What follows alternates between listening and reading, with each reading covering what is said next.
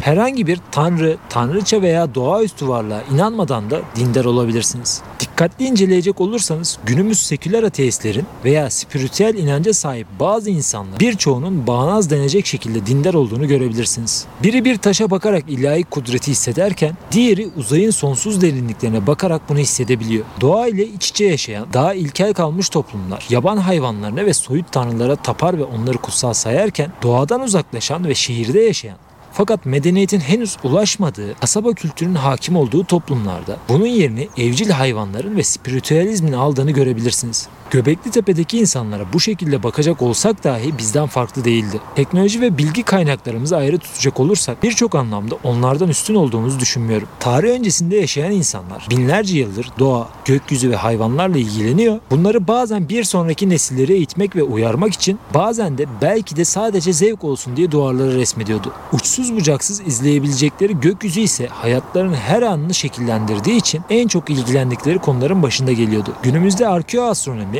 gökyüzündeki hareketlilerin bu antik çağ insanlarının hayatlarını ve kültürlerini nasıl etkilediğini araştıran arkeoloji başta olmak üzere astronomi, antropoloji, haritacılık ve mitoloji gibi birçok farklı alandan faydalanan bir bilim dalıdır. Yerli ve yabancı birçok makale, kitap ve bilim insanı Göbekli Tepe'deki avcı toplayıcıların gökyüzüyle ilgilendiklerini iddia ediyor. Örneğin 2015 yılında yayınlanan Göbekli Tepe şamanları ve ürettikleri kozmik semboller makalesine göre dünya genelinde Sicard, Magli, De Laurentiis, Joplin, Andrew Collins ve Türkiye'den Özgür Barış Etli gibi bazı bilim insanlarına göre Göbekli Tepe göksel cisimleri gözlemek adına kullanılan bir gözlemeviydi. 2017 yılında Mediterranean Archaeology and Archaeometry dergisinde yayınlanan Edinburgh Üniversitesi'nden iki araştırmacının makalesine göre de Göbekli Tepe yapılarının aslında gökyüzünü incelemek için kullanılan gözlem evleri olduğu ve kabartmaların bazılarının yıkıcı sonuçlar doğuran kozmik bir olayı betimlediği iddia ediliyor. Fakat Göbekli Tepe ekibinden Jens Notroff şimdiye kadar herhangi bir gök cisminin gözlendiğine dair ikna edici bir kanıt ortaya atılamadığını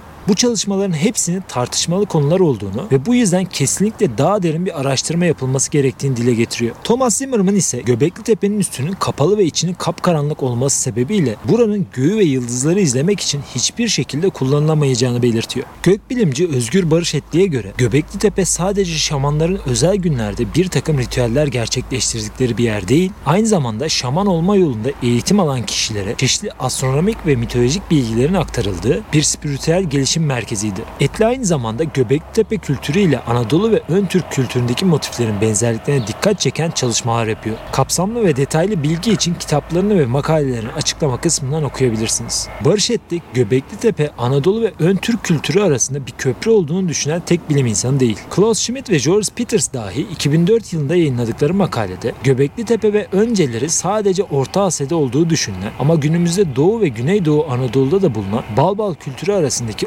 olası bağlantıya atıfta bulunmuş ve bir mantık yürütmeye çalışmıştı. Feridun Agasoğlu, Elena Oknatnikova, Osman Karatay, Erif Feigl, Kazım Mirşan, Seyit Ahmet Kutukadam, Semih Güneri, Haluk Tarcan, Ahmet Koçak, Aygun Kosaveya, Murat Öztürk, Ekaterina Lipnina gibi bilim insanları da Göbekli Tepe, Anadolu ve ön Türk kültürleri arasında bazı köprüler olabileceğinden bahseder. Örneğin 2022 yılında İstanbul'da gerçekleşen dünyaya kültür taşıyan ön Türk kurultayında bilim insanları son yıllarda geliştirdikleri Sibirya Göbekli Tepe hipotezinin sunumunda 30 bin yıl önce Sibirya'da yaşayan avcı toplayıcıların bütün Asya'ya, Doğu ve Kuzey Avrupa'ya yapılan göçlerden bir tanesinin Zagros dağlarına ulaştığını ve bu insanların kültürlerini buraya getirmiş olabileceklerini paylaştılar. Arkeolojik ve genetik araştırmalarla desteklenen bu çalışmaya göre Sibirya'dan bir teknoloji göçünün veya alet transferinin Göbekli Tepe bölgesine kadar geldiği düşünülüyor. Medyada yanlış anlaşılmalara neden olsa da bilim insanları bu insanlara bildiğimiz anlamda Türk demenin doğru olmayacağını, onun yerine orta kata kavimler demenin daha mantıklı olduğunu da ekliyor. Arkeo News'in haberinde ise Orta Asya Arkeoloji Araştırmaları uzmanı Semih Güneri, Göbekli Tepe'de Sibirya'da kullanılmış taş alet teknolojisinin izlerine rastlandığını bildirmiş. 2014 yılında Science Direct'te yayınlanan makaleye göre de Elena Oklatnikova, Altay Türklerinin kaya resim alanlarından biri olan Kalbaktaş hayvan betimlemeleri ile Göbekli Tepe hayvan kabartmaları arasında çeşitli benzerlikler olduğunu ve bunun her iki kültür arasında kurulan kültürel bir köprü olabileceğini belirtmiş. Burada Klaus Schmidt'in Göbekli Tepe ve Orta Asya Balbal totem kültürüne benzetmiş olmasına biraz dönmek istiyorum. Klaus Schmidt bu dikili taşları gördüğünde bunları haklı olarak balbalların duruşuna benzetti. Çünkü Göktürk stellerinin vazgeçilmez unsuru olan bir kap tutma pozisyonu Göbekli Tepe'deki dikili taşlarda da vardı.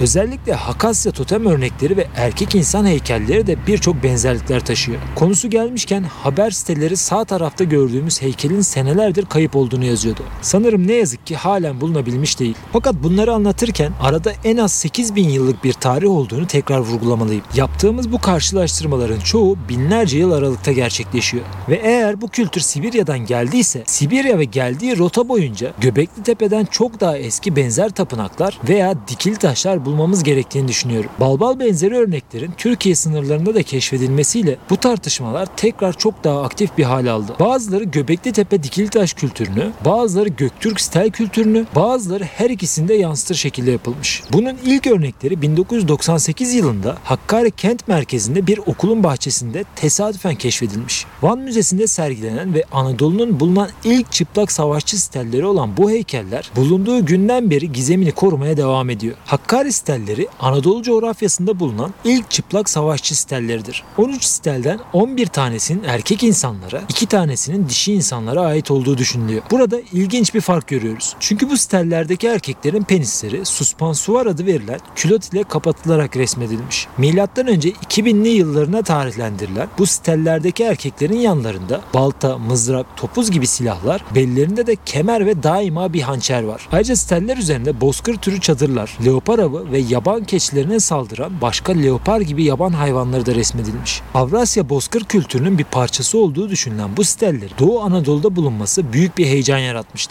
Yine de benzer stellerin Ukrayna, Güney Rusya ve İskandinav halkları dahil olmak üzere çok farklı etnik topluluk tarafından geniş bir coğrafyada ölen kişinin mezar taşı ya da mezar çukuruna örten kapak taşı olarak kullanıldığı bilinir. Fakat bu türde resmedilen taşların ön Türkler arasında ayrıcalıklı özel bir anlamı olduğu da anlaşılmakta. Benzer tekniklerle oyulmuş steller Kırgızistan, Kazakistan, Kafkasya, Altay, Sibirya, Tuva yöresi ve Moğolistan gibi bölgelerde de bulunmuştu. Çin kaynaklarına göre Göktürklerle ilgili olan insan biçimli taşların hayattayken öldürdüğü düşmanları simgelemek amacıyla mezarın çevresine dikildiği düşünülüyor. Bazı kaynaklarda cenazesine katılanları temsil ettiği de öne sürülüyor. Örneğin İsveç'in güneyindeki Skem bölgesindeki bu taşların da aile mezarlarını temsil eden dikili taşlar olduğu düşünülüyor. Yazı ve yeterli delilin olmadığı arkeolojik eserlerin sahipleri için bir etnik kökenden bahsetmenin çok zor olduğunu unutmamak lazım. Bu durum aslında video boyunca bahsettiğim bütün konular için geçerli. Çok az veri ve belge ile fazla iddialı konuşmak doğru olmayabilir. Özellikle birbirine yakın coğrafyalarda birçok toplumun binlerce yıldır yaptıkları ticaret veya asimilasyon ile aynı kültürü paylaştığı da hatırlanmalı. Fakat dönemin kazı başkanı Veli Sevin yazılı kaynaklara göre bu stelleri bir topluluğa bağlayacaksak Urmia Gölü ve Zagros dağları yakınlarındaki M.Ö. 2250 yılına tarihlenen savaşçı Turukku Krallığına ait olabileceğini de belirtiyor. Bu stellerdeki yüzlere baktığımızda ağızların kapalı veya göbekli tepedeki gibi ıslık öttürür vaziyette olduğu, yüzlerin hafif tombul ve uzun başlarında da bir şapka taktıkları anlaşılıyor. Elleri, kasları ve parmakları çok net çizilmiş olmasının yanı sıra ellerinde bir içki kabı tuttukları da görülüyor. Kertenkeleye benzeyen figürlerin bazıları kendisinden 8000 yıl eski Göbekli Tepe'deki dikili taşlara oldukça benzer şekilde resmedilmiş. Sevin bu stellerin bir kutsal alana dikilmiş olabilme ihtimalini de dile getiriyor. Ama yine de heykellerde Tanrı'ya benzer işaretler olmadığı için Tanrı'dan çok çadırlarda yaşayan ve aydan hoşlanan göçebe çoban savaşçıların resmedildiğini de ekliyor. Bölgeden çıkacak yeni dikili taş veya steller bu kültürleri ve o dönemde yaşayan insanları anlamamıza daha çok yardımcı olacak. Göbekli Tepe ve binlerce yıl boyunca devamı gibi göreceğimiz bazı dikili taş ve stellerin benzerliği gerçekten gerçekten de bu kültürün Anadolu'ya ne kadar çok yayılmış olabileceğini gösteriyor. Benzer dikili taş anıtlar, kurgan mezarlar, balbal denen taş heykeller Atlantik'ten Pasifik okyanusuna kadar uzanan Avrasya coğrafyasının hemen hemen her yerinde farklı biçimlerde de olsa bulunuyor. Fakat taşlara yontulmuş insan biçimli ya da benzer amaçlar taşıdığı düşünülen totem, sütun, heykel ve steller İspanya'da, İngiltere'de, Kolombiya'da, Meksika'da, Maya, Aztek ve diğer kültürlerde, Bolivya'da, Şili'de, Japonya'da, Hindistan'da, Çin'de, Afrika'da ve dünyanın diğer ülkelerinde de bulunuyor. Bu yapılar insanların evrim süreci boyunca birbirinden tamamen bağımsız hareket etmemiş olmasından dolayı şimdilik Göbekli Tepe gibi en eski olduğunu düşündüğümüz noktalarda zirveye ulaşan kültürün işgaller, göçler ve kervanlar yoluyla dünyayı dolaştığını, dolaştıkça da bulunduğu kültürden etkilendiğini bize gösteriyor olabilir. Zirveye ulaşan diyorum çünkü Göbekli Tepe'de gördüğümüz eserleri kusursuz derecede bir sanata ulaşması için öncesinde binlerce yıl daha başarısız ve estetikten yoksun örneklerinin de yapılmış olması gerekiyor. Ben Göbekli Tepe'ye gelene kadar en az 10-15 bin yıllık bir gelişim süreci olması gerektiğini düşünüyorum. Yani Göbekli Tepe'den daha eski olacak olan tapınakların M.Ö. 15 bin ila 20 binli yıllara tarihlenmesi de olasılıklar arasında. Burada kültürel hafızanın ne kadar köklü olduğunu söyleyebileceğimiz gibi insan zihninin dünyanın neresine giderse gitsin benzer şeyleri düşünüp inanıp istediğini de anlayabiliriz. Dünyanın farklı bölgesindeki çocuklardan insan resmi çizmesini istediğimizde ortalama bir çöp adam resmi çizecek olması gibi insan zihninin temelinde bulunan bir kültür aktarımından bahsediyorum. Farkındaysanız bu noktaya kadar örnek verdiğim ülkelerin birçoğu milattan sonraki yıllara tarihleniyor ve özellikle konar göçer ya da daha ilkel kalmış toplumların eserleri. Halbuki Anadolu ve Mezopotamya'daki uygarlıklar az önce saydığım örneklerden 4000 yıl öncesinde, Göbekli Tepe'den ise 5000 yıl sonrasında neredeyse kusursuz diyebileceğimiz taş eserler üretecekleri teknolojiye ve sanata geçmişlerdi. Göbekli Tepe kültürünün doğduğu coğrafyanın çevresinde gelişen Sümerler, Akatlar, Urlar, Asurlar, Hititler, Mısırlılar ve tabii ki Romalılar artık stel, heykel, anıt yapma konularında müthiş uzmanlaşmışlardı. Hatta artık sadece taştan değil, bronz, gümüş, altın gibi birçok farklı materyalden de heykeller yapıyorlardı. Fakat Göbekli Tepe ve Dikili Taş kültüründe gördüğümüz bazı temaların ve inanışların özellikle Anadolu işlerindeki köylü insanlar arasında çeşitli şekilde değişiklikler geçirse bile yaşamaya devam ettiğini görebiliyoruz. Bunun iki farklı örneği var. Birincisi çeşitli dikili taş ve stellerin Anadolu'nun çeşitli yerlerinde bulunmasında, ikincisi de Çatalhöyük'te. Türkiye'de bulunan dikili taş, stel ve mezar örnekleri birkaç farklı şekilde görülüyor. Bunlardan bir tanesi koç şeklinde tasarlanan mezar taşları. Mustafa Aksoy'un 2019 yılında yayınladığı makaleye göre dünyadaki ilk koç koyun başlı mezar taşları 1772 yılında Hakasya'da bulunmuş. Fakat çok daha ilkel bir hali olan koç betimlemelerini Orta Asya'daki kayalıklarda ve Türkiye'de bolca görüyoruz. Günümüzde bilinen hiçbir inanış, din ve mitoloji olduğu yerden çıktığı gibi kalmamış. Kökleri binlerce yıllık kültürel genlerinde saklı bir şekilde dolaşıp farklı coğrafyalara dağılıp kaynaşarak bugünlere ulaşmış. Koç betimlemelerini binlerce yıldır Avrasya'nın ve özellikle Türklerin yaşadığı her yerde mezar taşı olarak kullanıldığı için inanç ve taş kültürünün devamı olarak yorumluyoruz. Bunun örneklerini Cengiz Al Yılmaz ve Semra Al Yılmaz'ın yayınladığı makaleye göre Moğolistan, Kore, Çin, Azerbaycan, Gürcistan, Türkmenistan, İsrail, Van, Tunceli, Malatya, Ankara, Bitlis, Rize, Nevşehir, Iğdır, Samsun, Bayburt, Diyarbakır, Muş, Erzincan, Elazığ gibi illerimizde fazlasıyla koçbaşı mezarları örneklerini görmek mümkün. Tespit edilen ve bilinen 24 ilde 300'ün üzerinde benzer mezar taşı keşfedilmiş. Hazır konusu gelmişken 2020 yılında yayınlanan haberlere göre özellikle Tunceli'de bulunan koçbaşlı dikili taşların kırıldığını görüyoruz. Bu tarihi eserlerin acilen koruma altına alınması gerektiğini tekrar hatırlatmış olmak isterim. Bunlar insanların özellikle de Türklerin bu coğrafyada hayvan tasvirlerini, damgalarını ve sembollerini kullanarak diğer hayvanlar, insanlar ve Tanrı ile olan ilişkisini, duygu ve düşüncelerini yansıtmaya çalışması anlamında güzel örnekler. Özellikle insan biçimli mezar taşları hem Türkler hem de diğer milletler arasında görülen bir mezar taşı yapısıdır. Burada örnek olarak Türkiye'de bulunan insan biçimli mezar taşı olarak kullanılan dikil taş örneklerinden ilerleyeceğiz. Bunların binlerce yıl sonra yapılmasına rağmen Balbal veya Göbekli Tepe kültürüne benzer biçimler sergilemesi yine insan zihninde dolaşan kültürün kaybolmadığını gösteren başka bir örnek. 2019 yılında Uluslararası Tarih Araştırmaları dergisinde yayınlanan makaleye göre Eskişehir İnönü'de bulunan bu heykel ön Türk ve Anadolu gömme adetleri açısından da kıymetli bir dikili taş. Bulunan bu insan biçimli dikili taşın kesin olarak balbal olduğu konusunda çeşitli şüpheler olsa da bölgenin tarihi buluntuları nedeniyle yine bir ön Türk kültürüyle yapılmış olabileceği düşünülüyor. Taş heykelin volkanik malzemesi bunun bulunduğu bölgede yapıldığını yani başka bir yerden getirilmediğini gösteriyor. 2017 yılında Sedat Bayrakal'ın yayınladığı makalede görülen Uşak Ulubey'de bulunan mezar taşları da oldukça dikkat çekicidir. Bayrakal makalesinde bu dikili taşlar hakkında şöyle bahsediyor. Bugüne kadar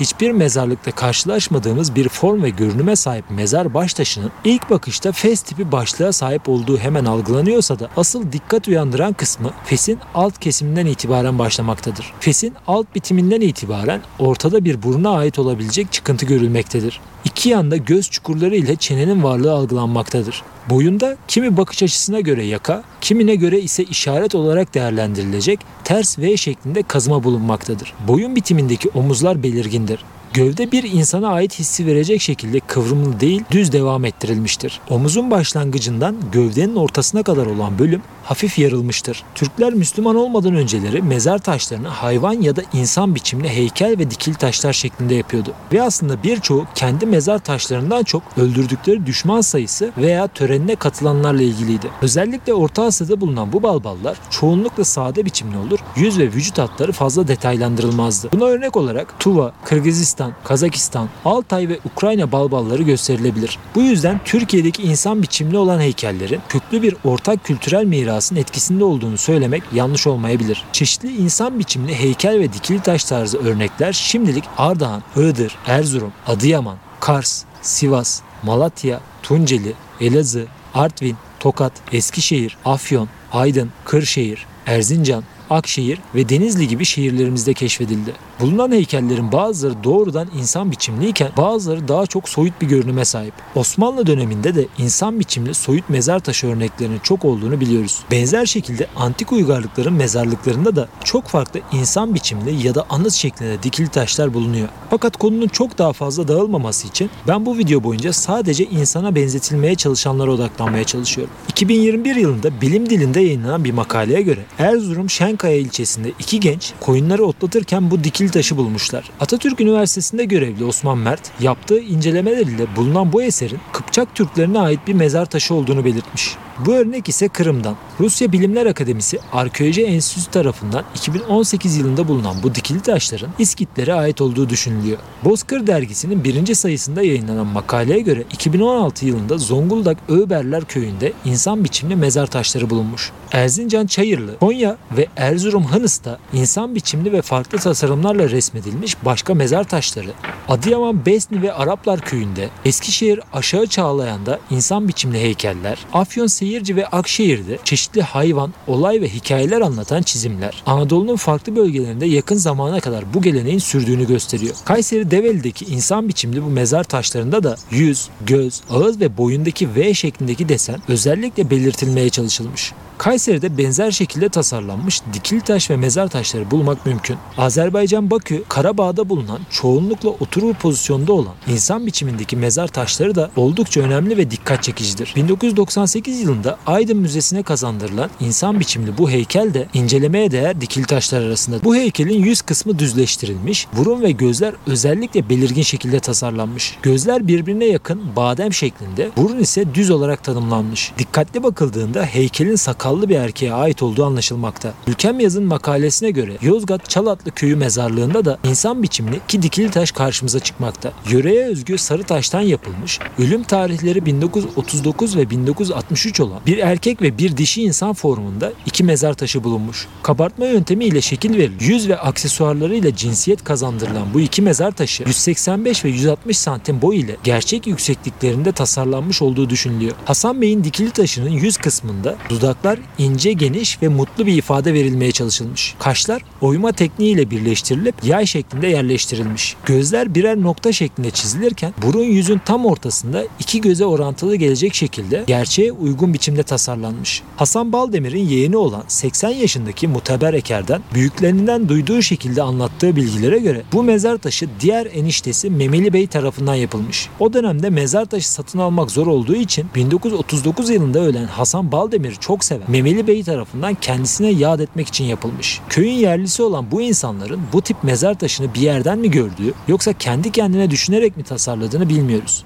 Benzer biçimde bir dikili taş ise 1963 yılında ölen Sebahat Başkal Hanım için dikilmiş. Hasan Bey'in mezarından 15 kilometre uzaklıktaki bu dikili taşın boynunda beşi bir yerde kolyesi olduğu görülüyor. Sabahat Hanım'ın abisinin kız kardeşi olan 68 yaşındaki Melek Eker Hanım'dan alınan bilgilere göre Sabahat Hanım 40 günlük gelin iken gaz ocağından sızan gazla zehirlenerek ölmüş. Gelinleri olan Sabahat Hanım'ın altınları çok sevmesinden dolayı da boynuna sembolik olarak beşi bir yerde kolyesi resmedilmiş. İlginç mezar taşlarının olduğu bu iki örnekte de bu dikili taşları aile bireyleri ölen kişiler için kendileri yapmışlar. Bu örnekler ise Kıbrıs'ta Rumca konuşan Hristiyan ve Müslüman Türklerin mezarında bulunmuş. Bölgedeki insan biçimli mezar taşlarının varlığından ilk kez bahseden Kıbrıslı Türk araştırmacı Tuncer Bağışkan olmuş. Bağışkan benzer mezar taşlarının Balalan köyü mezarlığında ve Poli Rum mezarlığında da bulunduğundan bahsediyor. Özellikle insan biçimli dikili taş, heykel ve figür örnekleri detaya girildikçe hem Türkiye hem de dünyadan çok daha fazla çoğaltılabilir. British Müzesi'nde sergili Morse fil dişinden yapılan savaşçı heykelleri 10 bin yıl önce başlayan dikili taş ve heykeller ile hikaye anlatma sanatı ve kültürünün geniş bir coğrafyaya yayıldığının en güzel örneklerinden bir tanesi. Bu gibi dikili taş heykeller ve figürler muhtemelen Avrasya, Anadolu ve Mezopotamya'da eskiden çok daha fazlaydı. Fakat dini inanışlar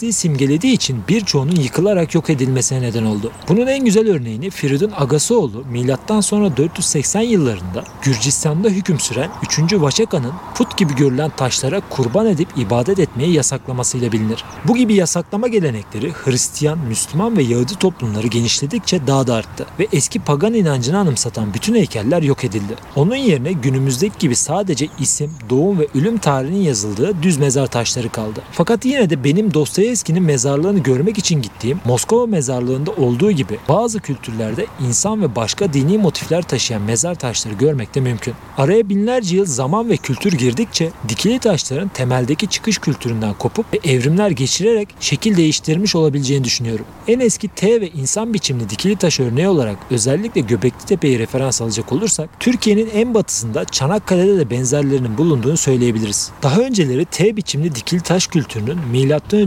9000'lerin sonuna doğru azalıp boyutlarının küçüldüğü ve M.Ö. 7 ila 8000'li yıllardan itibaren de devam etmediği düşünülüyordu. Fakat M.Ö. 6000'li yıllara tarihlenen Gökçeada Uğurlu Zeytinli köyünde keşfedilen bu T biçimli dikili taş biraz kafaları karıştırdı. Göbekli Tepe'deki T biçimli dikili taşı anımsatan iki parça halinde iç içe geçecek şekilde yapılmış olan bu taş yaklaşık 7 metre uzunluğundaki duvarların içine yerleştirilmiş. Tapınak oldukları düşünülen Göbekli Tepe benzeri taş yapıların benzerlerinin batıya gittikçe kaybolduğu Marmara ve Ege bölgesinde hiç olmadığı düşünülüyordu. Güneydoğu Anadolu bölgesinde bulunan işlevsel ve simgesel bir niteliği olan bu dikili taşların Gökçeada'da benzerlerinin bulunması bu anıtsal yapıların batıda da olduğunu kanıtlaması açısından çok önemli. Güneydoğu Anadolu bölgesinde dikili taşlı yapılara dair en erken bulgular ise Çayönü, Gusiröyük, Hasankeyf ve Göbekli Tepe'den geliyor. Diyarbakır Çayönü'ndeki yerleşimin en eski dikili taşlarının bulunduğu saltaşlı yapıda mekanın tam ortasına yerleştirilen iki adet T biçimli olmayan dikili taşın yapıyı dengede tutacak duvarın çıkıntılarının tam hizasına gelecek şekilde, üçüncü dikili taşın ise yapının doğu duvarının kuzeydoğu köşesine gelecek şekilde dikilmiş olduğu görülüyor.